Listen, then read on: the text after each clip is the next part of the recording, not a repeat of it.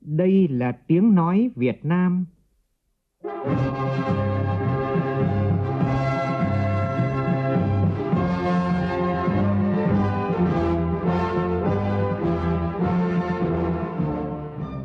là tiếng nói Việt Nam, phát thanh từ Hà Nội, thủ đô nước Cộng hòa xã hội chủ nghĩa Việt Nam.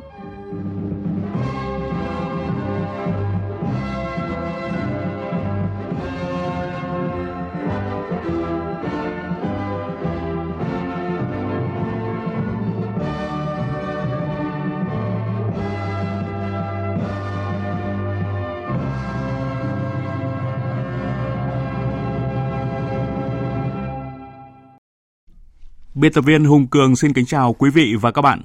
Mời quý vị và các bạn nghe chương trình Thời sự chiều của Đài Tiếng Nói Việt Nam. Chương trình có những nội dung chính sau đây.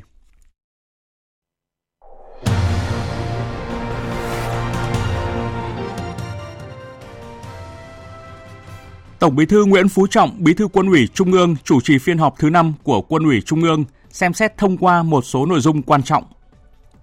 Chủ tịch nước Nguyễn Xuân Phúc dự gặp mặt kỷ niệm 50 năm chiến thắng Hà Nội Điện Biên Phủ trên không tại quân chủng phòng không không quân.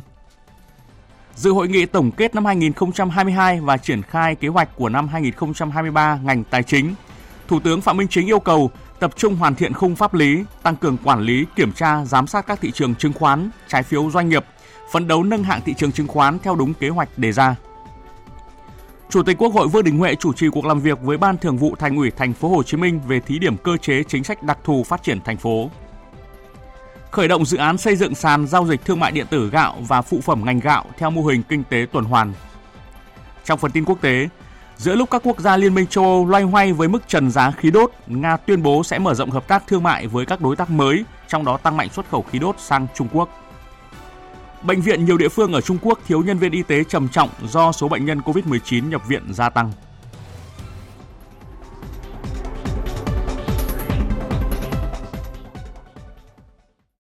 Bây giờ là nội dung chi tiết. Thưa quý vị và các bạn, dưới sự chủ trì của Tổng Bí thư Nguyễn Phú Trọng, Bí thư Quân ủy Trung ương, sáng nay Quân ủy Trung ương tổ chức phiên họp thứ 5 để xem xét thông qua báo cáo tổng kết thực hiện nhiệm vụ quân sự quốc phòng năm 2022, phương hướng nhiệm vụ của năm 2023 và một số nội dung quan trọng khác. Cùng dự phiên họp sáng nay có Chủ tịch nước Nguyễn Xuân Phúc, Đại tướng Phan Văn Giang, Bộ trưởng Bộ Quốc phòng, đồng chí Trần Cẩm Tú, chủ nhiệm Ủy ban Kiểm tra Trung ương, đồng chí Trương Thị Mai, trưởng ban tổ chức Trung ương, đồng chí Phan Đình Trạc, trưởng ban nội chính Trung ương, Đại tướng Lương Cường, chủ nhiệm Tổng cục Chính trị Quân đội Nhân dân Việt Nam, cùng lãnh đạo chủ chốt các cơ quan Bộ Quốc phòng. Phóng viên Văn Hiếu phản ánh. Báo cáo tại phiên họp, Đại tướng Phan Văn Giang, Bộ trưởng Bộ Quốc phòng cho biết, năm 2022, Quân ủy Trung ương, Bộ Quốc phòng đã lãnh đạo chỉ đạo toàn quân duy trì nghiêm chế độ sẵn sàng chiến đấu, nắm chắc tình hình, chủ động tham mưu với Đảng, Nhà nước, xử lý hiệu quả các tình huống, không để bị động bất ngờ, bảo vệ vững chắc chủ quyền, lãnh thổ, phối hợp với các lực lượng giữ vững an ninh chính trị, trật tự an toàn xã hội trên địa bàn cả nước, quan tâm xây dựng, củng cố nền quốc phòng toàn dân, phòng thủ quân khu, khu vực phòng thủ các cấp, tăng cường sức mạnh bảo vệ Tổ quốc. Toàn quân phát huy tốt vai trò nòng cốt trong phòng chống thiên tai, dịch bệnh, tìm kiếm, cứu hộ, cứu nạn, triển khai nghiêm túc, chặt chẽ, điều chỉnh tổ chức lực lượng, đáp ứng yêu cầu xây dựng quân đội tinh, gọn, mạnh. Hội nhập quốc tế và đối ngoại quốc phòng tích cực, chủ động, linh hoạt, thực chất, hiệu quả. Tổ chức thành công triển lãm quốc phòng quốc tế Việt Nam lần thứ nhất. Công tác xây dựng Đảng và xây dựng quân đội về chính trị được đặc biệt coi trọng, đạt nhiều kết quả tích cực. Tại phiên họp, Chủ tịch nước Nguyễn Xuân Phúc cùng các đồng chí lãnh đạo Đảng, Nhà nước đã phát biểu đóng góp nhiều ý kiến tâm huyết, sâu sắc, nhất trí cao và thông qua báo cáo kết quả lãnh đạo, chỉ đạo thực hiện nhiệm vụ quân sự quốc phòng và công tác xây dựng Đảng bộ quân đội năm 2022, xác định phương hướng nhiệm vụ và giải pháp lãnh đạo thực hiện nhiệm vụ năm 2023. Kết luận phiên họp, Tổng Bí thư Nguyễn Phú Trọng nhấn mạnh việc Quân ủy Trung ương tiến hành phiên họp lần thứ 5 là việc làm quan trọng để tiếp tục xác định nội dung lãnh đạo, chỉ đạo và biện pháp tổ chức triển khai thực hiện, đưa nghị quyết đại hội 13 của Đảng và nghị quyết đại hội Đảng bộ quân đội lần thứ 11 vào cuộc sống. Nêu bật ý nghĩa đặc biệt quan trọng của năm tới là năm bản lề để hoàn thành các mục tiêu, chỉ tiêu của năm thứ ba, thực hiện nghị quyết đại hội 13 của Đảng và nghị quyết đại hội Đảng bộ quân đội lần thứ 11 và tiếp tục triển khai các công việc quan trọng của nhiệm kỳ Quốc hội khóa 15. Tổng Bí thư Nguyễn Phú Trọng nhấn mạnh: Đề nghị là chúng ta nhận thức tốt rồi nhưng mà nhận thức thật sâu sắc hơn nữa cái công tác xây dựng bảo vệ tổ quốc giữ gìn an ninh chính trị trật tự an toàn xã hội là nhiệm vụ chiến lược của quân đội và của công an và tôi hay nói là hai cái cánh của một con chim ấy, phối hợp với nhau kể cả trong nội địa cũng như là đối ngoại, nó liên quan với nhau. Luôn luôn theo dõi, nghiên cứu, nắm chắc các cái diễn biến tình hình trong nước và thế giới. Bao giờ phải làm chủ được thông tin bằng mọi kênh? Đây là vấn đề hết sức quan trọng. Nó liên quan đến cái độc lập chủ quyền toàn vẹn lãnh thổ. Và nếu đất nước có yên thì mới có thể xây dựng phát triển được và nhận thức cái ý nghĩa hết sức sâu sắc cái công tác xây dựng. Đi đôi với bảo vệ tổ quốc bảo vệ tổ quốc là để phục vụ xây dựng đất nước ngày càng trong sạch vững mạnh. Hai này nó quan hệ chặt chẽ với nhau lắm. Tổng Bí thư Nguyễn Phú Trọng lưu ý Quân ủy Trung ương, Bộ Quốc phòng tập trung lãnh đạo chỉ đạo toàn quân nâng cao năng lực nghiên cứu, dự báo tình hình, chủ động, nhạy bén, kịp thời tham mưu với Đảng, Nhà nước, xử lý kịp thời hiệu quả các tình huống, bảo vệ vững chắc độc lập, chủ quyền, thống nhất và toàn vẹn lãnh thổ của Tổ quốc, tuyệt đối không được chủ quan, bị động, bất ngờ, duy trì nghiêm chế độ sẵn sàng chiến đấu, tiếp tục phối hợp chặt chẽ với các ban, bộ, ngành, trung ương và địa phương, thực hiện hiệu quả các chiến lược, nghị quyết, kết luận, đề án về quân sự, quốc phòng, phát huy vai trò nòng cốt và sức mạnh tổng hợp trong xây dựng nền quốc phòng toàn dân vững mạnh, khu vực phòng thủ vững chắc, kết hợp quốc phòng với kinh tế, kinh tế với quốc phòng theo các nghị quyết của Bộ Chính trị về phương hướng phát triển kinh tế xã hội, bảo đảm quốc phòng an ninh các vùng đến năm 2030, tầm nhìn đến năm 2045, thực hiện tốt các chức năng của quân đội và nhiệm vụ chiến đấu của quân đội trong thời bình. Trong quân đội phải giữ gìn cho được cái truyền thống, cái danh dự bộ đội cụ Hồ, quân đội của nhân dân, vì nhân dân, tên là quân đội nhân dân chứ mà. Phải hết sức là gương mẫu mà chúng ta có điều kiện để chúng ta gương mẫu kiên quyết giữ gìn cái truyền thống, cái danh dự bộ đội Cộng Hồ. Quân đội anh hùng của nhân dân Việt Nam anh hùng đã từng đánh thắng tất cả các loại kẻ thù hung bạo nhất trên thế giới này rồi. Nêu cao cái tinh thần tự hào của nhân dân, của quân đội, của dân tộc và phải có cái kế hoạch xây dựng lực lượng một cách bài bản. Quân đội anh hùng của nhân dân Việt Nam anh hùng là kiên quyết xây dựng một lực lượng quân đội nhân dân Việt Nam anh hùng trong sạch vững mạnh, tinh nhuệ, hiện đại, sẵn sàng có những phương án đối phó và bản thân mình gương mẫu làm trước. Giữ gìn danh dự là điều thiêng liệt cao quý thứ nhất. Tôi hay nói tiền bạc lắm làm gì, chết có mang theo được đâu. Phải hết sức gương mẫu về vấn đề này. Mà cái danh dự mang tên bộ đội cụ hồ là rất thiêng liêng Tổng Bí thư Nguyễn Phú Trọng cũng đặc biệt yêu cầu toàn quân giữ vững và tăng cường sự lãnh đạo tuyệt đối trực tiếp về mọi mặt của Đảng đối với quân đội, tập trung xây dựng Đảng bộ quân đội, từng cấp ủy, tổ chức Đảng phải thật sự trong sạch, vững mạnh, tiêu biểu, gương mẫu. Cán bộ đảng viên phải mẫu mực về phẩm chất chính trị, đạo đức, lối sống, giữ gìn và phát huy danh hiệu cao quý bộ đội cụ Hồ thời kỳ mới. Đảng bộ quân đội phải làm gương, làm mẫu trong toàn đảng. Mỗi cán bộ đảng viên, nhất là cán bộ lãnh đạo, chỉ huy các cấp phải luôn tự soi, tự sửa để trong bất cứ hoàn cảnh nào, khó khăn phức tạp đến đâu thì phẩm chất bộ đội cụ Hồ vẫn được giữ vững. Đặc biệt, phải chú trọng xây dựng quân đội vững mạnh về chính trị, làm cơ sở để nâng cao chất lượng tổng hợp, sức mạnh chiến đấu, bảo đảm toàn quân luôn tuyệt đối trung thành với Tổ quốc, với Đảng, Nhà nước, nhân dân và chế độ xã hội chủ nghĩa, hoàn thành thắng lợi mọi nhiệm vụ được giao. Chiều nay tại Hà Nội, Quân chủng Phòng không Không quân long trọng tổ chức gặp mặt kỷ niệm 50 năm chiến thắng Hà Nội Điện Biên Phủ trên không và đón Chủ tịch nước thăm làm việc tại quân chủng đúng vào dịp kỷ niệm 78 năm ngày thành lập Quân đội Nhân dân Việt Nam, 76 năm ngày toàn quốc kháng chiến và 33 năm ngày Hội Quốc phòng toàn dân. Phóng viên Vũ Dũng thông tin. Phát biểu tại buổi gặp mặt, Chủ tịch nước Nguyễn Xuân Phúc cho rằng chiến thắng Điện Biên Phủ trên không đã làm sụp đổ hoàn toàn thần tượng bất khả chiến bại của không lực Hoa Kỳ, buộc Hoa Kỳ phải tuyên bố ngừng ném bom miền Bắc Việt Nam và trở lại bàn đàm phán hội nghị Paris về chấm dứt chiến tranh, lập lại hòa bình ở Việt Nam. Sau 50 năm nhìn lại,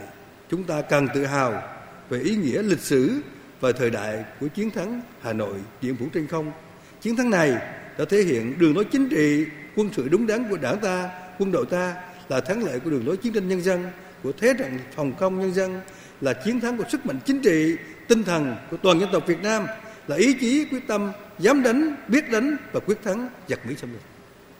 Đối với dân tộc ta, chiến thắng Hà Nội, Điện Biên Phủ trên không là một trong chiến công oanh liệt, là bản hùng ca vĩ đại trong thế kỷ thứ 20, mãi đi vào lịch sử dựng nước và giữ nước của dân tộc ta như Di Lăng, Hàm Tử, Đống Đa và đã trở thành biểu tượng của ý chí, trí tuệ và bản lĩnh Việt Nam trong thời đại Hồ Chí Minh. Đối với thời đại, đây là chiến thắng của chế độ xã chủ nghĩa, là đòn đánh lịch sử đánh bại sức mạnh quân sự hùng hậu của chủ nghĩa đế quốc, góp phần dẫn đến sự sụp đổ của chủ nghĩa thực dân mới, làm tăng thêm sức mạnh, củng cố niềm tin cho các lực lượng đấu tranh vì hòa bình, độc lập, dân tộc, dân chủ và tiến bộ xã hội. Chủ tịch nước Nguyễn Xuân Phúc nhấn mạnh, chiến thắng Hà Nội Điện Biên Phủ trên không để lại nhiều bài học quý báu có thể vận dụng vào công cuộc xây dựng và bảo vệ Tổ quốc hiện nay. Đó là bài học về sự kiên định, đường lối lãnh đạo của Đảng, xây dựng ý chí quyết chiến quyết thắng, một nhân tố quyết định giành thắng lợi. Bài học về sự chỉ đạo chiến lược và chiến dịch tài tình, sắc bén, tình hình địch, sẵn sàng đối phó thắng lợi với mọi tình huống xảy ra. Bài học về phát huy sức mạnh đại đoàn kết toàn dân tộc, kết hợp với sức mạnh thời đại. Bài học về sự sáng tạo, tự lực, tự cường, bài học về sự giúp đỡ thủy chung trong sáng của bạn bè và nhân dân tiến bộ trên toàn thế giới đối với công cuộc kháng chiến anh hùng của dân tộc ta. Chủ tịch nước khẳng định Đảng, Nhà nước luôn ghi nhớ công lao các cán bộ, chiến sĩ và tri ân các anh hùng liệt sĩ đã không quản gian khổ, hy sinh cùng với quân và dân miền Bắc làm nên chiến thắng oai hùng này. Chủ tịch nước Nguyễn Xuân Phúc cũng đánh giá cao quân chủng phòng không không quân đã phát huy truyền thống anh hùng, thực hiện tốt nhiệm vụ Đảng, Nhà nước giao. Trong đó, tập trung lãnh đạo chỉ đạo hoàn thành tốt nhiệm vụ thường xuyên và đột xuất, có nhiều nhiệm vụ hoàn thành xuất sắc như sẵn sàng chiến đấu, tổ chức các cuộc diễn tập bắn đạn thật của lực lượng, diễn tập tìm kiếm cứu nạn đường không, tham gia tìm kiếm cứu hộ cứu nạn, giúp nhân dân khắc phục hậu quả thiên tai, xóa đói giảm nghèo. Những việc làm đó càng làm tỏa sáng hình ảnh cao đẹp của bộ đội Cụ Hồ, người chiến sĩ phòng không không quân ưu tú trong lòng nhân dân. Trải qua hơn nửa thế kỷ xây dựng và trưởng thành dưới sự lãnh đạo của Đảng, của nhà nước, trực tiếp với Quân ủy Trung ương và Bộ Quốc phòng, lực lượng phòng không không quân luôn thể hiện được bản lĩnh chính trị vững vàng, lập nên nhiều chiến công hiển hách. Hàng trăm tập thể, hàng chục cán bộ chiến sĩ đã được Đảng, nhà nước ta phong tặng danh hiệu anh hùng lực lượng vũ trang, anh hùng lao động thời kỳ đổi mới cùng nhiều phần thưởng cao quý khác. Hôm nay, một lần nữa tôi xin phép được thay mặt lãnh đạo đảng, nhà nước, tôi đánh giá cao, ghi nhận và nhiệt liệt biểu dương những thành tích rất đáng trân trọng, tự hào của các thế hệ tướng lĩnh, cán bộ, sĩ quan và chiến sĩ trong toàn lực lượng phòng không không quân đã đạt được trong những năm qua. Với những thành tích, chiến công và truyền thống hào hùng của những năm qua, Chủ tịch nước Nguyễn Xuân Phúc tin tưởng toàn thể cán bộ, tướng lĩnh, sĩ quan và chiến sĩ quân chủng phòng không không quân sẽ tiếp tục nỗ lực phấn đấu, vượt qua mọi khó khăn, thử thách, hoàn thành vẻ vang nhiệm vụ được giao trong sự nghiệp xây dựng và bảo vệ Tổ quốc. Sáng nay tại Hà Nội, Đảng ủy Công an Trung ương Bộ Công an tổ chức Hội nghị Công an Toàn quốc lần thứ 78 để đánh giá tình hình kết quả các mặt công tác công an năm 2022. Thủ tướng Phạm Minh Chính dự và phát biểu chỉ đạo hội nghị. Phóng viên Vũ Khuyên thông tin.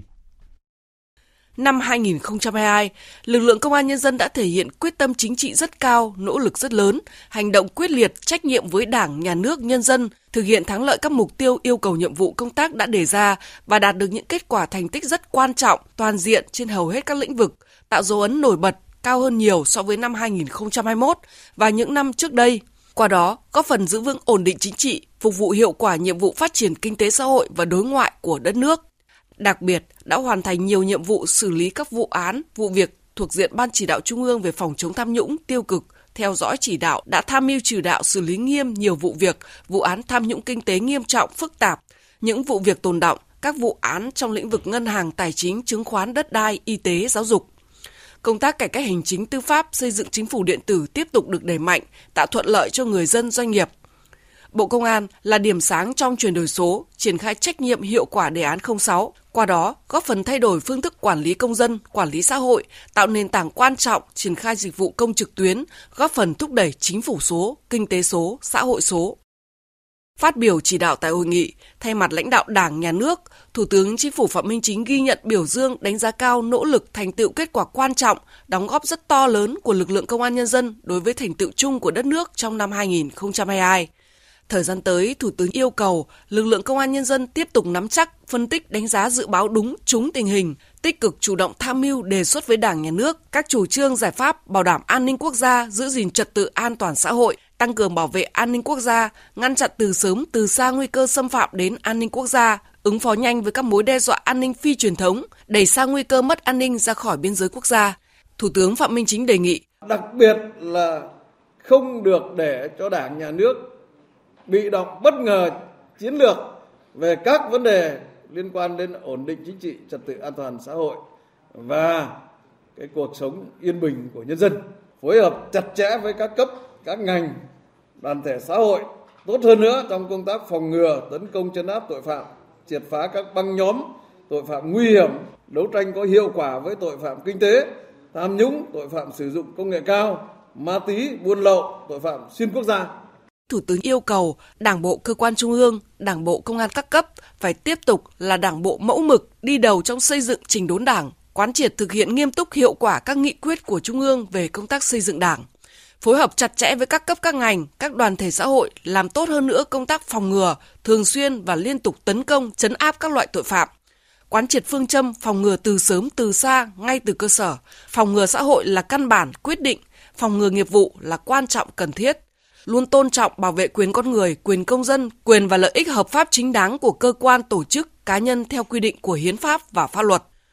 Thủ tướng đề nghị Bộ Công an tiếp tục đẩy mạnh cải cách hành chính, triển khai các giải pháp bảo đảm dữ liệu dân cư đúng, đủ, sạch, sống, xây dựng trung tâm dữ liệu quốc gia phục vụ quản trị xã hội, người dân và phát triển kinh tế, tăng cường xây dựng củng cố tiềm lực tài chính hậu cần kỹ thuật, phục vụ yêu cầu công tác chiến đấu thường xuyên và đột xuất của toàn lực lượng công an nhân dân tiếp tục thực hiện nghị quyết số 12 của Bộ Chính trị một cách bài bản, chặt chẽ, khoa học, hiệu quả, thực hiện cho được mục tiêu đã đề ra trong năm 2023 và những năm tiếp theo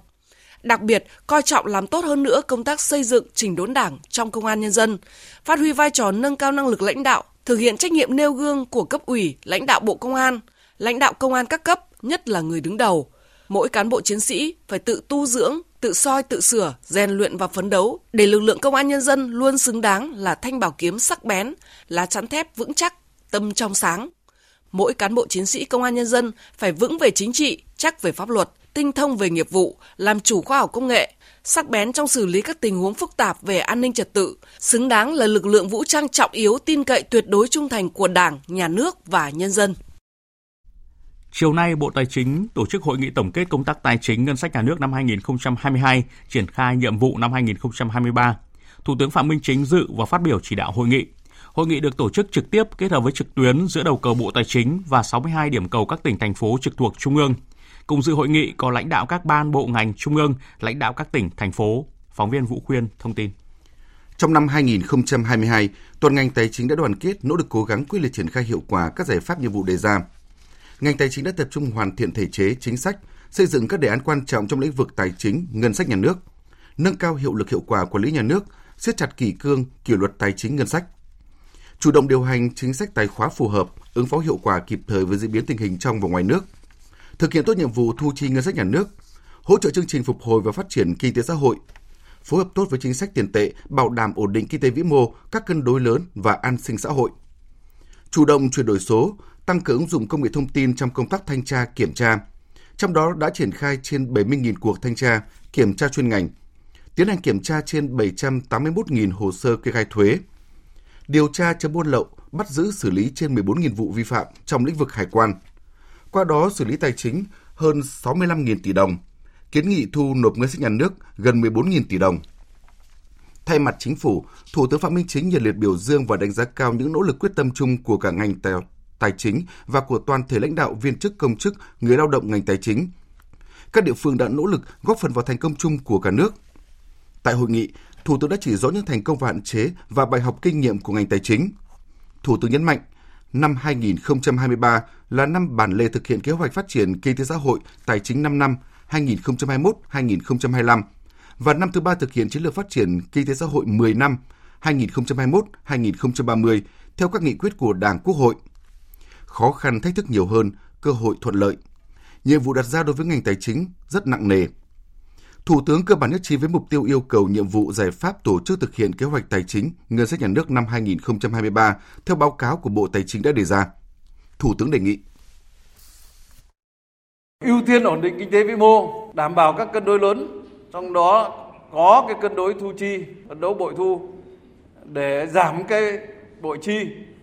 và giảm cái nợ công, giảm cái nợ chính phủ, huy động mọi cái nguồn lực của xã hội cho đầu tư phát triển, lấy cái đầu tư công dẫn dắt cái đầu tư tư, cơ cấu lại các ngành lĩnh vực cho nó hợp lý, rồi ờ, tập trung vào các cái động lực tăng trưởng như là đầu tư, như là tiêu dùng, như là xuất khẩu. Các đồng chí phải tập trung cho cái chuyển đổi số để làm sao cho cái thu ngân sách nó công khai, nó minh bạch, nó đầy đủ, nó kịp thời. Tổ chức điều hành chi ngân sách cho nó chặt chẽ. Tôi đề nghị ngay tiết kiệm cái chi thường xuyên này 10% ngay từ đầu năm. Rồi đảm bảo cái nguồn lực cho các cái nhiệm vụ chi quan trọng, ưu tiên các chương trình phục hồi, rồi khắc phục hậu quả thiên tai, dịch bệnh và các nhiệm vụ đột xuất cấp bách khác. Đặc biệt là đẩy mạnh cái giải ngân vốn đầu tư công, tạo cái động lực phục hồi và thúc đẩy tăng trưởng kinh tế. Các sở ngành rồi các bộ các đồng chí phải tập trung vào cái giải ngân đầu tư công. Hiện nay là nhiều bộ, nhiều ngành và nhiều cái địa phương là vướng mắc. Vậy thì nó vướng mắc ở đâu? Về thể chế thì các ông chí phải chỉ ra và phải đề xuất. Bên cạnh đó, Thủ tướng đề nghị tập trung xây dựng giá soát hoàn thiện thể chế, chính sách tài chính, ngân sách nhà nước, xây dựng chính phủ số đảm bảo đồng bộ thống nhất, nâng cao chất lượng, góp phần khơi thông các nguồn lực, tạo môi trường kinh doanh thông thoáng thuận lợi. Cùng với đó, tập trung hoàn thiện khung pháp lý, tăng cường quản lý kiểm tra giám sát các thị trường chứng khoán, trái phiếu doanh nghiệp, phấn đấu nâng hạng thị trường chứng khoán theo đúng kế hoạch đề ra. Đẩy nhanh việc thực hiện kế hoạch sắp xếp cổ phần hóa, tăng cường quản lý tài chính, nâng cao hiệu quả hoạt động, phát huy vai trò của doanh nghiệp nhà nước, góp phần hoàn thành dự toán thu ngân sách nhà nước, tăng cường kỷ luật kỷ cương tài chính, tăng cường công tác thanh tra, kiểm tra, phát hiện và xử lý nghiêm các trường hợp vi phạm, tăng cường công tác chống buôn lậu, gian lận thương mại và hàng giả, chống gian lận xuất xứ có hiệu quả. Tiếp tục thực hiện tinh gọn bộ máy quản lý, nâng cao hiệu lực hiệu quả quản lý nhà nước và chất lượng đội ngũ cán bộ, công chức, viên chức ngành tài chính. Trên cơ sở Bộ Chính trị thống nhất cho thành phố Hồ Chí Minh tiếp tục thí điểm chính sách đặc thù và tại nghị quyết kỳ họp thứ tư Quốc hội khóa 15 đã giao chính phủ nghiên cứu đề xuất hoàn thiện cơ chế chính sách đặc thù phát triển thành phố Hồ Chí Minh, trình Quốc hội xem xét thông qua. Chiều nay tại nhà Quốc hội với tinh thần chủ động từ sớm từ xa, Bí thư Đảng đoàn Quốc hội Chủ tịch Quốc hội Vương Đình Huệ đã chủ trì cuộc làm việc giữa Đảng đoàn Quốc hội với Ban Thường vụ Thành ủy Thành phố Hồ Chí Minh về thí điểm cơ chế chính sách đặc thù phát triển Thành phố Hồ Chí Minh. Tin của phóng viên Lê Tuyết. Từ tháng 1 năm 2018, Thành phố Hồ Chí Minh thực hiện thí điểm cơ chế chính sách đặc thù theo nghị quyết 54 của Quốc hội. Thành phố được trao một số quyền ở 18 nội dung thuộc 5 lĩnh vực quản lý gồm đất đai, đầu tư, tài chính, ngân sách nhà nước, cơ chế ủy quyền và thu nhập của cán bộ công chức. Thời gian thí điểm 5 năm. Tuy nhiên trong báo cáo gửi Quốc hội ngày 4 tháng 10, chính phủ kiến nghị cho phép Thành phố Hồ Chí Minh tiếp tục thí điểm một số cơ chế đặc thù đến hết năm 2023 thay vì cuối năm nay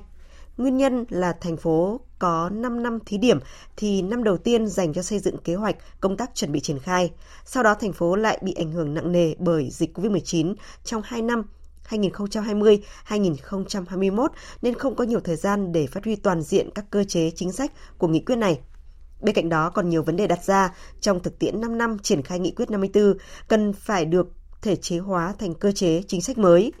Thêm vào đó, nghị quyết số 24 ngày 7 tháng 10 năm 2022 của Bộ Chính trị về phát triển kinh tế xã hội và đảm bảo quốc phòng an ninh vùng Đông Nam Bộ đến năm 2030, tầm nhìn đến năm 2045. Trong đó, phần nhiệm vụ giải pháp có nêu thí điểm một số cơ chế, chính sách đột phá, vượt trội, cạnh tranh quốc tế để xây dựng Thành phố Hồ Chí Minh thành trung tâm tài chính quốc tế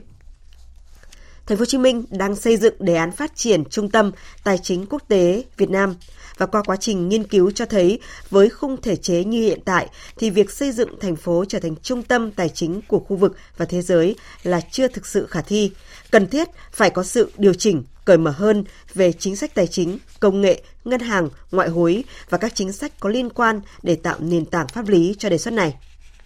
Theo Chủ tịch Ủy ban nhân dân Thành phố Hồ Chí Minh Phan Văn Mãi, thực tiễn này đòi hỏi cần thiết phải có một nghị quyết mới thay thế nghị quyết số 54, tạo điều kiện cho Thành phố Hồ Chí Minh khơi thông nguồn lực, tạo đà phát triển trở lại. đồng thời kế thừa và tích hợp tất cả các cơ chế chính sách mà thành phố cần trung ương quan tâm hỗ trợ để phát triển tương xứng với vị trí đầu tàu về kinh tế xã hội của cả nước. Phát biểu tại buổi làm việc, Chủ tịch Quốc hội Vương Đình Huệ cho rằng tiếp tục phát huy cách làm chủ động từ sớm từ xa, Đảng đoàn Quốc hội làm việc với Ban Thường vụ Thành ủy Thành phố Hồ Chí Minh để nghe báo cáo bước đầu để cùng trao đổi sớm, lắng nghe các ý kiến, gạn đục khơi trong để xem xét, cân nhắc, đề xuất lựa chọn chính sách cho phù hợp. Thực tiễn triển khai công việc, giải quyết nhiều vấn đề cho thấy có những vấn đề qua thảo luận từ sớm đã có được những chính sách mới hơn, nhiều hơn, mạnh mẽ hơn so với dự kiến ban đầu. Chủ tịch Quốc hội lưu ý, dự kiến các nội dung chính sách đề xuất xem xét rất nhiều phạm vi chính sách rộng, vấn đề đặt ra là làm thế nào để hiệu quả cao nhất. Tại dự thảo này, Thành phố Hồ Chí Minh tập trung đề xuất 3 nhóm chính sách gồm những chính sách đã có và đã triển khai theo nghị quyết số 54 của Quốc hội mà qua tổng kết thấy có tác dụng tốt, đề xuất tiếp tục được triển khai thực hiện – một số chính sách không có trong nghị quyết 54 nhưng gần đây Quốc hội, Ủy ban Thường vụ Quốc hội đã quy định cho thí điểm thực hiện ở một số địa phương và nhóm cuối cùng là những cơ chế chính sách mới mà trong luật chưa có quy định hoặc pháp luật có quy định khác do đó cần thí điểm. Đối với nhóm chính sách mới, Chủ tịch Quốc hội lưu ý điều quan trọng là làm rõ sự cần thiết và có đánh giá tác động của các chính sách này. Thưa quý vị, tại nhà Quốc hội sáng nay, Ủy ban Khoa học Công nghệ và Môi trường của Quốc hội tổ chức viên giải trình về việc thực hiện chính sách pháp luật về quản lý chất thải rắn sinh hoạt.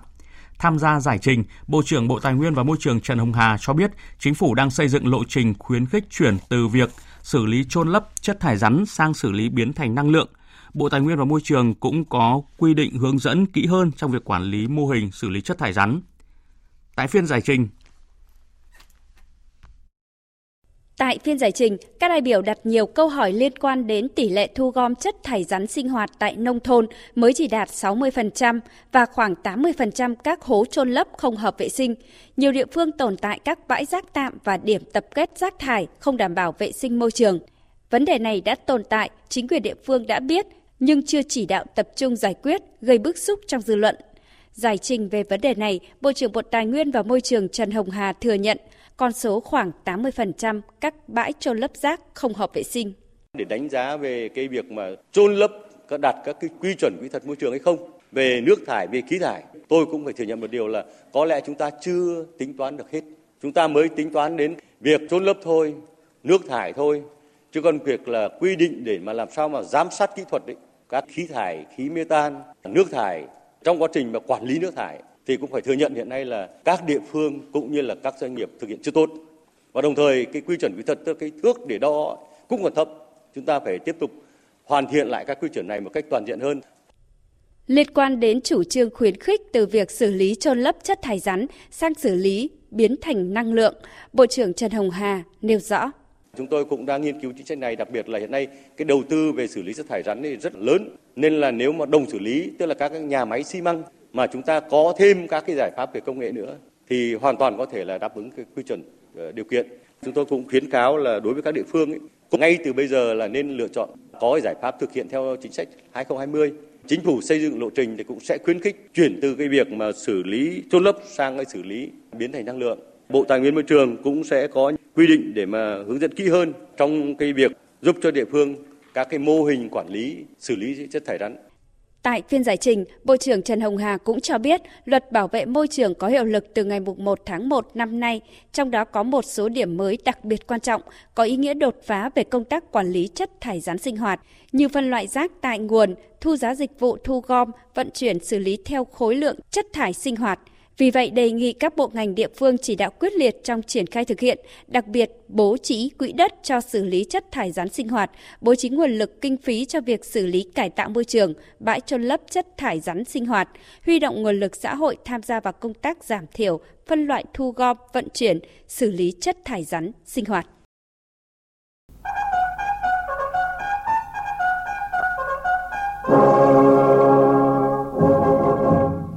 50 năm chiến thắng Hà Nội Điện Biên Phủ trên không.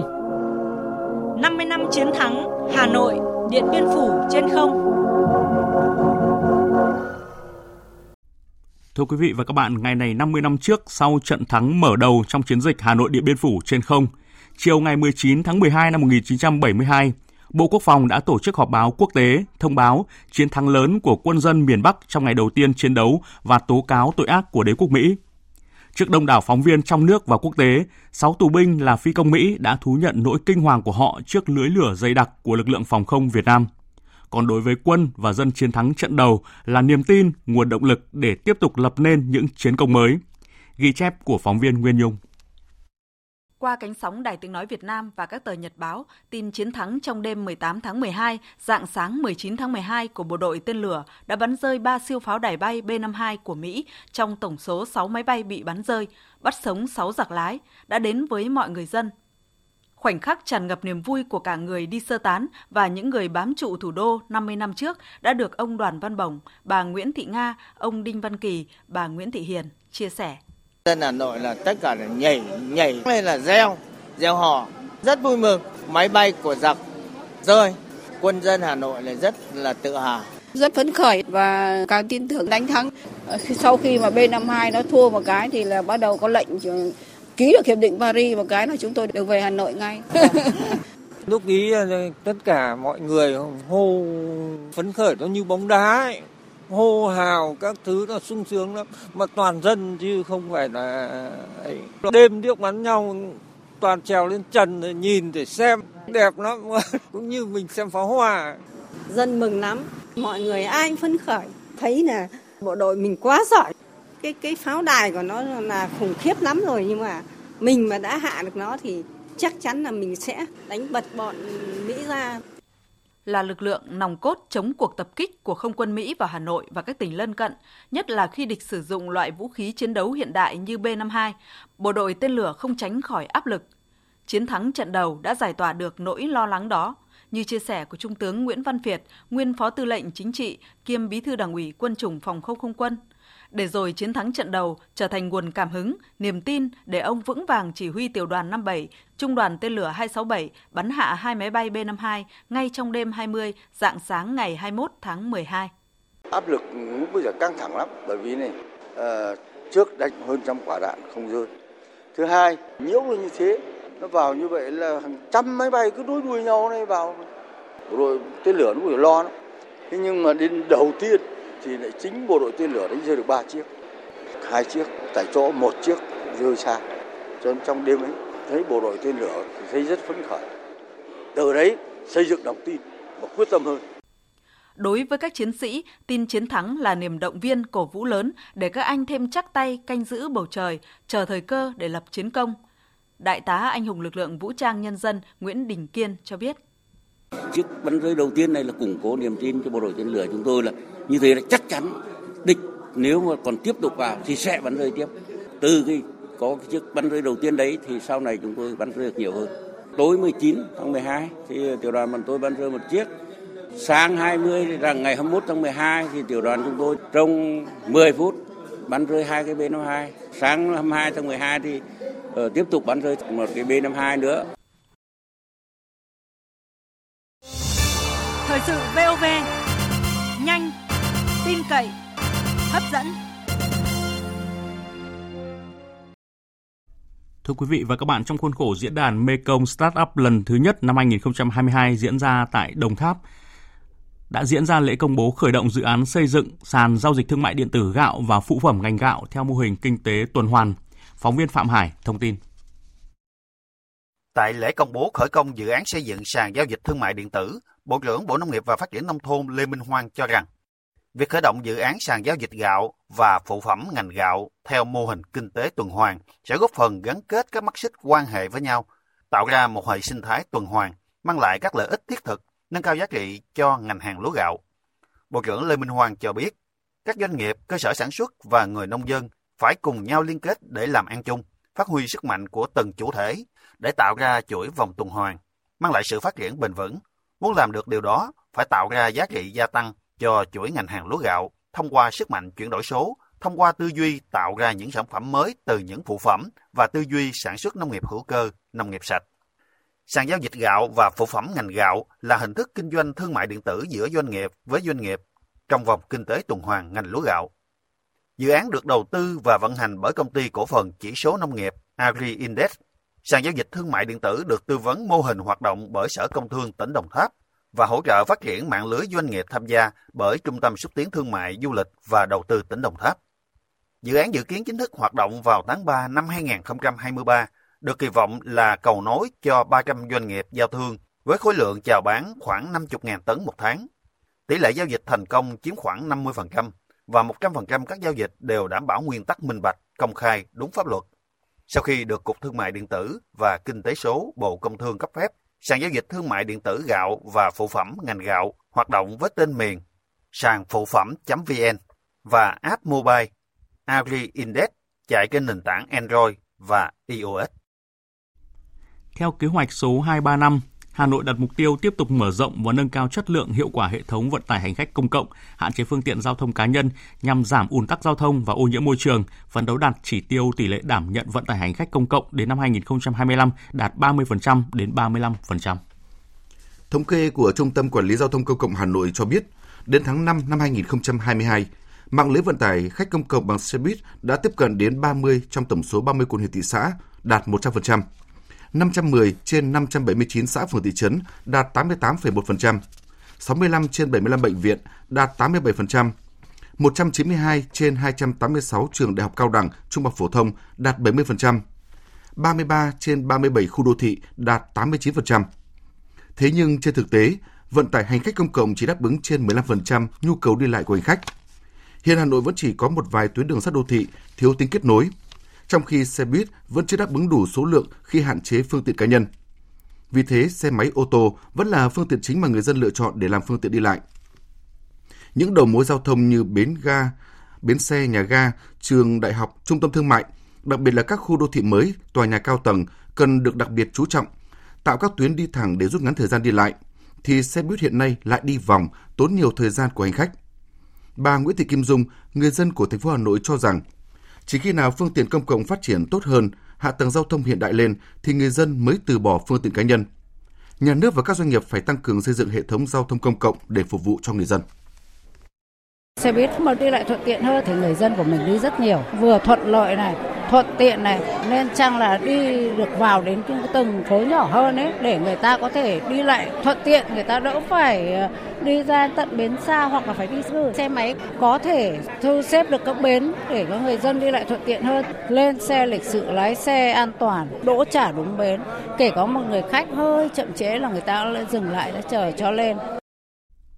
Dịp Tết Nguyên đán 2023, dự báo lượng hành khách đi lại tại cảng hàng không quốc tế Tân Sơn Nhất sẽ tăng cao kỷ lục với trung bình 130.000 lượt khách một ngày. Hiện cảng đã lên kế hoạch chuẩn bị các phương án để đảm bảo phục vụ tốt nhất nhu cầu của hành khách. Tên của phóng viên Hà Khánh thường trú tại thành phố Hồ Chí Minh.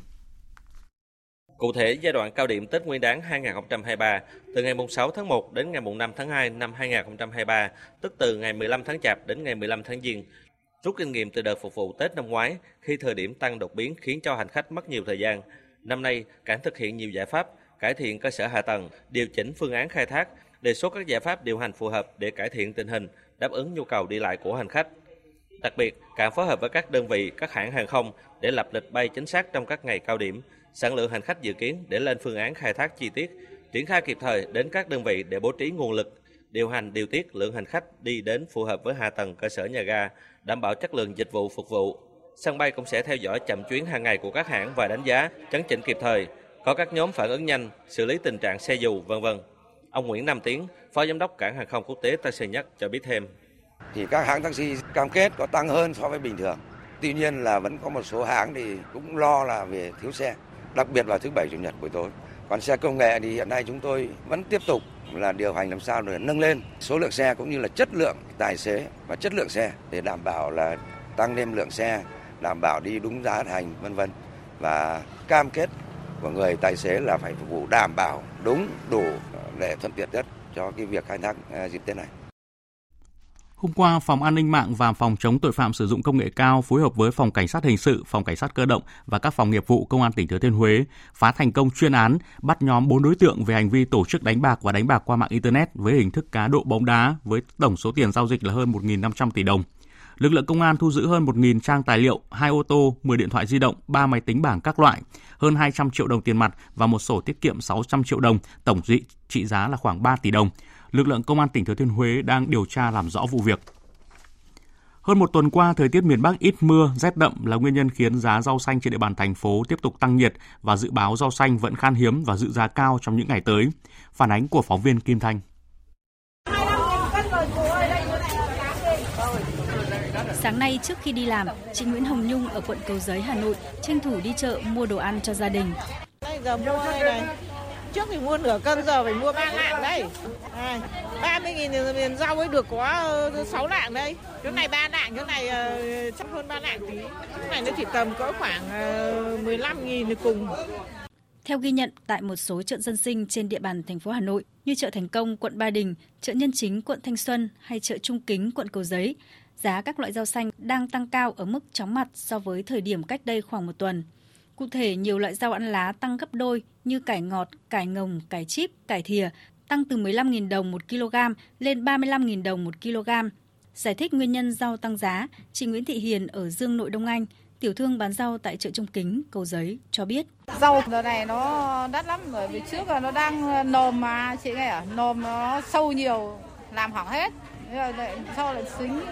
lớp Z này nữa thì nó lại à, đắt lên nhiều. Trước thì chỉ độ 20 25 ngày bán được, bây giờ phải hơn tháng mới bán được. Nếu mà nó thời tiết nó ấm lên thì nó cũng nhanh thôi. Nhưng mà nếu mà Z thì nó đắt dài luôn. Đấy. Chị Lê Thị Hường, tiểu thương chợ Thành Công cho biết. Đắt quá ra không bán được thì nó hay bị lỗ. Ví dụ như kiểu một yến mà mình bán xuân rẻ được có 20 nghìn. Mình mua 28 bán 30 còn cân lẻ thì nó hao. Thế xong bây giờ không dám mang ra đây. Không bán được thì nó thành ế thành lỗ. Nên là chỉ bọn em đưa nhà hàng. Còn đâu thì bán lẻ cho dân. Nhà hàng cái tầm này thì lắp này họ cứ lấy ít đi, là rẻ họ cứ lấy số lượng nhiều hơn. Theo dự báo của chuyên gia nông nghiệp, từ nay tới Tết Nguyên đán 2023, rau xanh còn khan hiếm và giá cao. Nguyên nhân là do thời tiết khắc nghiệt, ít mưa, trời rét đậm khiến sâu bệnh phát triển. Trời rét đậm cũng làm rau chậm phát triển. Cùng với đó, giá vật tư sản xuất và công lao động đều tăng thêm 50 đến 70% so với năm trước, dẫn đến đội giá thành sản phẩm. Tiếp theo sẽ là một số thông tin thời tiết.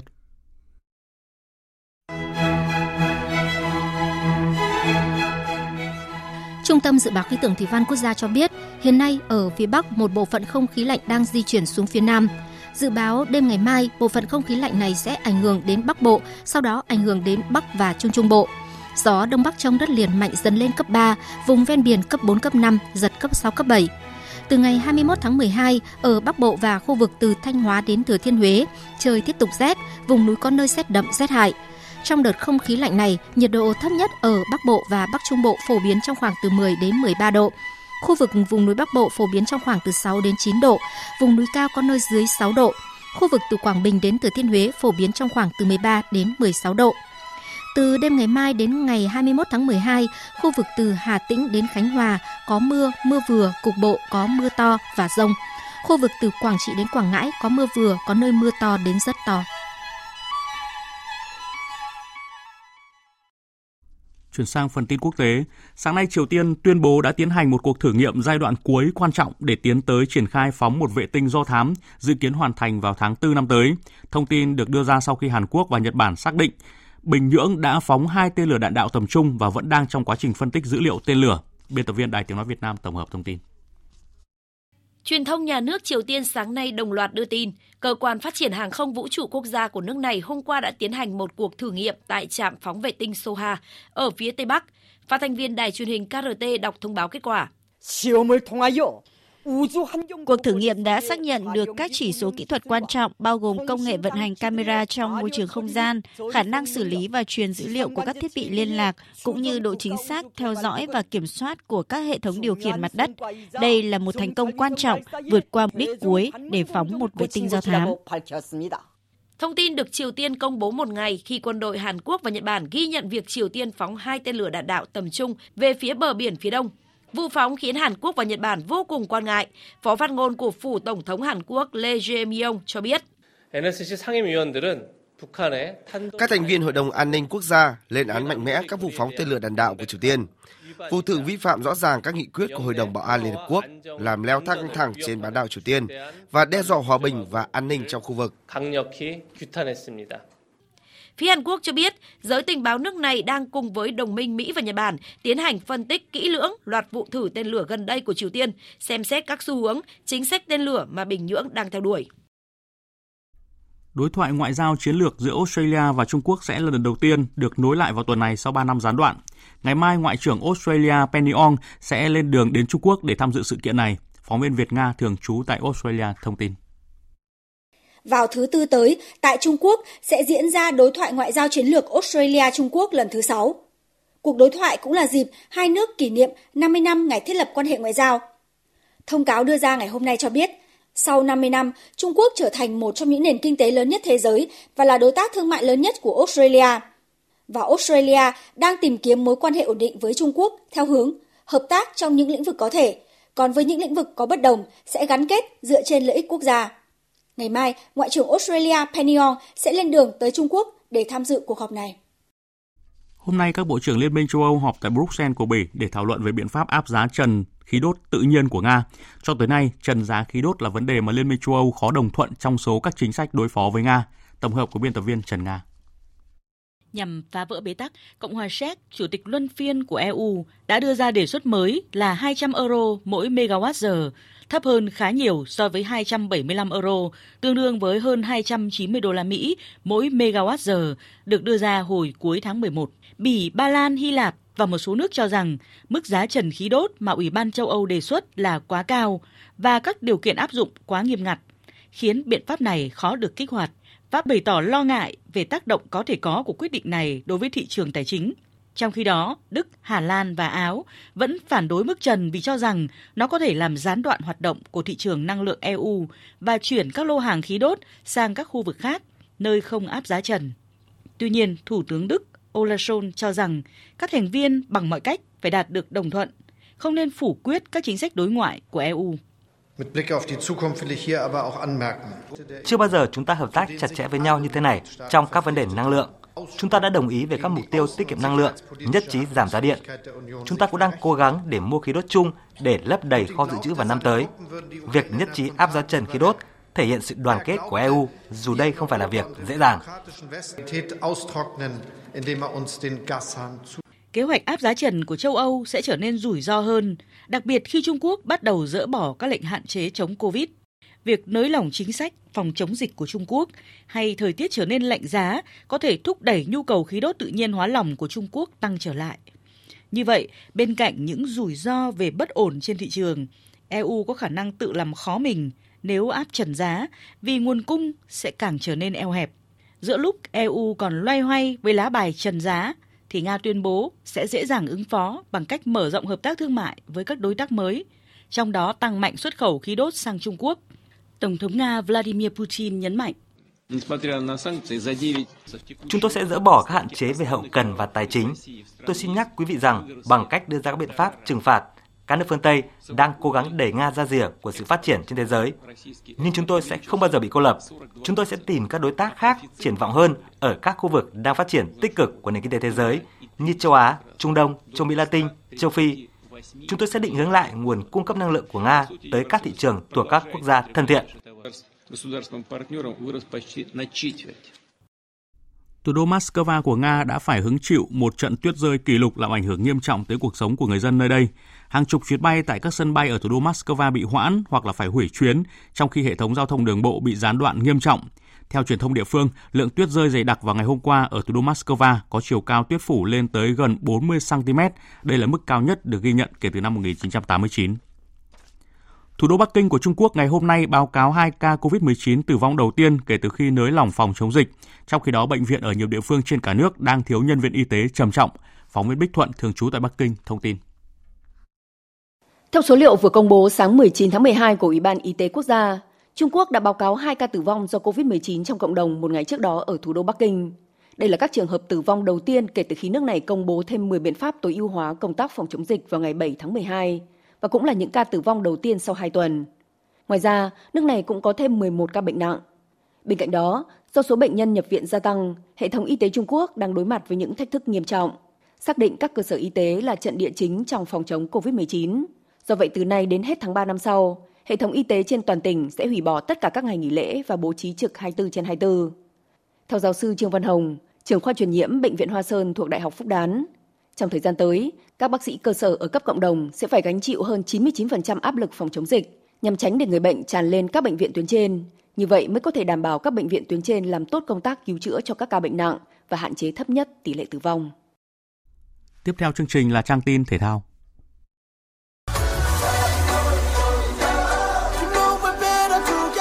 Nhật ký World Cup 2022 Nhật ký World Cup 2022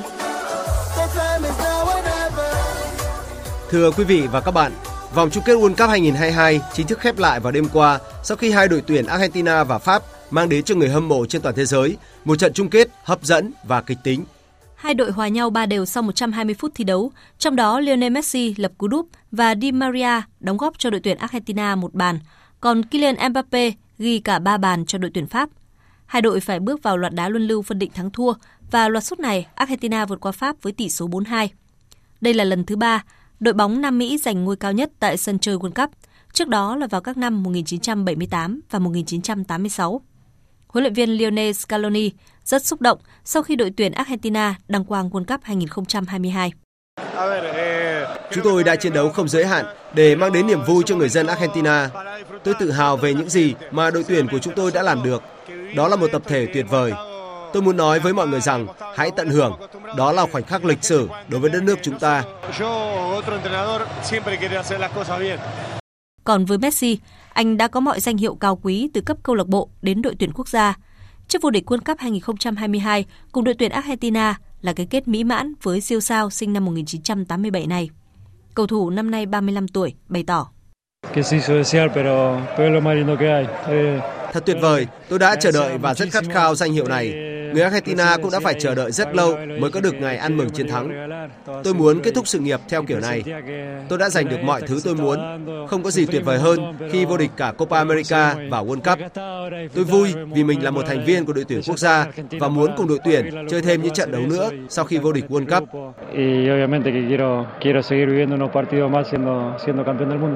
Với 8 bàn thắng ghi được trên đất Qatar, Kylian Mbappe đã đoạt danh hiệu vua phá lưới World Cup 2022.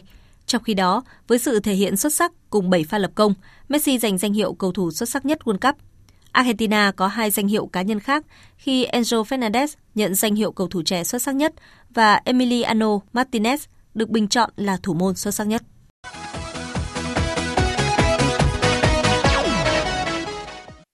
Sau 4 ngày tranh tài sôi nổi tại sân Trung tâm Văn hóa Thông tin Thể thao Hoàng Mai, Hà Nội, Cúp bóng đá 7 người quốc gia Hyundai Cup 2022 đã kết thúc vào chiều qua. Với chiến thắng 3-2 trước sổ số kiến thiết Đắk Lắk, Mobi FC đoạt chức vô địch. Về phía ban tổ chức giải, ông Phạm Ngọc Tuấn, Tổng giám đốc công ty Việt Football thông tin.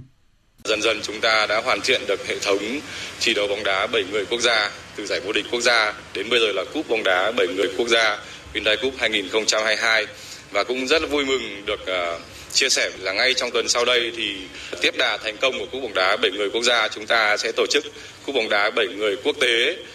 và mời các đội từ Thái Lan, Malaysia và Indonesia đến thi đấu để chào mừng AFF Cup.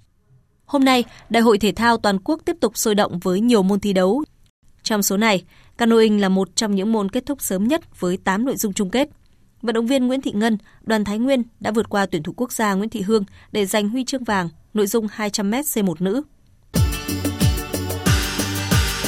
Dự báo thời tiết Bắc Bộ và khu vực Hà Nội ít mây đêm không mưa, sáng sớm có nơi có sương mù, ngày nắng, gió đông bắc cấp 2 cấp 3, trời rét đậm, vùng núi rét hại. Vùng núi có khả năng xảy ra băng giá sương muối, nhiệt độ từ 8 đến 22 độ. Khu vực từ Thanh Hóa đến Thừa Thiên Huế, phía Bắc ít mây, đêm không mưa, ngày nắng. Phía Nam nhiều mây, có mưa rải rác, gió Bắc đến Tây Bắc cấp 3, trời rét, nhiệt độ từ 9 đến 22 độ. Khu vực từ Đà Nẵng đến Bình Thuận, phía Bắc nhiều mây, có mưa rải rác, phía Nam có mây, đêm có mưa vài nơi, ngày nắng, gió Đông Bắc cấp 3, riêng vùng ven biển cấp 4, cấp 5. Phía Bắc đêm và sáng trời rét, phía Nam trời lạnh, nhiệt độ từ 16 đến 22 độ, phía Nam từ 27 đến 30 độ, có nơi trên 30 độ. Tây Nguyên và Nam Bộ có mây, đêm không mưa, ngày nắng, gió Đông Bắc đến Đông cấp 3, cấp 4, đêm và sáng trời rét, nhiệt độ từ 15 đến 27 độ. Dự báo thời tiết biển Vịnh Bắc Bộ, Vùng biển từ Cà Mau đến Kiên Giang không mưa, tầm nhìn xa trên 10 km, gió đông bắc cấp 4 cấp 5. Vùng biển từ Quảng Trị đến Quảng Ngãi, vùng biển từ Bình Định đến Ninh Thuận, vùng biển từ Bình Thuận đến Cà Mau có mưa vài nơi, tầm nhìn xa trên 10 km, gió đông bắc cấp 5. Khu vực Bắc Biển Đông có mưa vài nơi, tầm nhìn xa trên 10 km, gió đông bắc cấp 6, có lúc cấp 7, giật cấp 8, cấp 9. Riêng phía đông bắc cấp 7, giật cấp 9, biển động mạnh. Khu vực giữa và Nam Biển Đông, khu vực quần đảo Trường Sa thuộc tỉnh Khánh Hòa, có mưa rào và rông rải rác ở phía Nam. Trong mưa rông có khả năng xảy ra lốc xoáy, tầm nhìn xa trên 10 km, giảm xuống từ 4 đến 10 km trong mưa. Gió Đông Bắc cấp 6, giật cấp 7, cấp 8, biển động. Khu vực quần đảo Hoàng Sa thuộc thành phố Đà Nẵng không mưa, tầm nhìn xa trên 10 km, gió Đông Bắc cấp 6, có lúc cấp 7, giật cấp 8, cấp 9, biển động mạnh. Vịnh Thái Lan có mưa rào vài nơi, tầm nhìn xa trên 10 km, gió Đông Bắc cấp 5. Những thông tin thời tiết vừa rồi đã kết thúc chương trình Thời sự chiều nay của Đài Tiếng Nói Việt Nam. Chương trình do các biên tập viên Hùng Cường, Lan Anh, Nguyễn Hằng biên soạn và thực hiện với sự tham gia của phát thanh viên Đoàn Hùng, kỹ thuật viên Văn Quang, chịu trách nhiệm nội dung Hoàng Trung Dũng.